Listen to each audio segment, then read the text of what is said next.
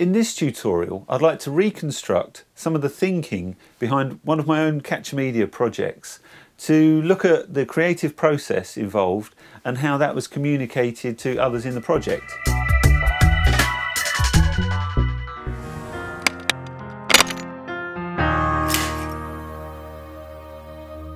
Is this what you want? The project brief was to create a short film about domestic abuse and unhealthy relationships for teenagers in the Warsaw area.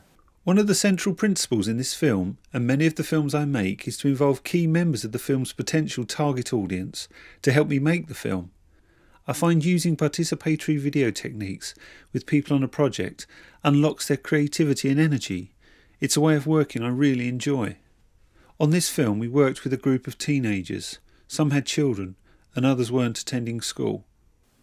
Myself and Therese Collins, a long term associate of Catcher Media, ran filmmaking workshops with the young people.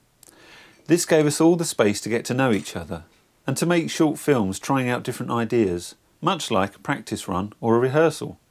From there, we created a script. You may not need to, a simple shot list may be more than enough. For my part, it allows me to focus on the storytelling and create a visual style for the film. We wanted the teenage audience to relate to the characters, not just as monsters or victims, but as real people. And we didn't want to provide easy answers. A script also provides a great way to share your ideas with others. Um, the client, the young people, uh, my camera person, the producer, and the actors all had to see the script before they could really commit to the project. Luckily, everyone liked it. Major issues can arise when people read your script and it's important to take these seriously.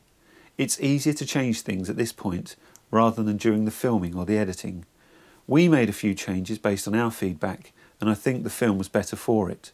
Once the script was finished, I began making storyboards. These helped me work out all of the different shot types and compositions, camera moves, and general pacing of the film. At the same time, my producer Julia used the script to create a schedule.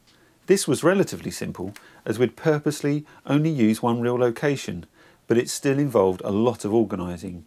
During the hectic shoot, I consulted the script and the storyboards constantly, and they enabled me to clearly indicate exactly what I wanted from the crew and from the actors.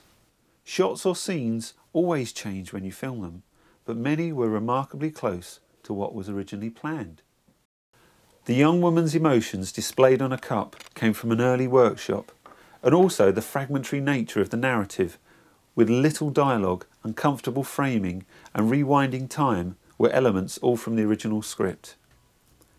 Yes, you want to respond creatively to things that happen during the shoot, but having a script, a storyboard, and a shot list will always prove to be valuable stepping stones to where you want to go in your film.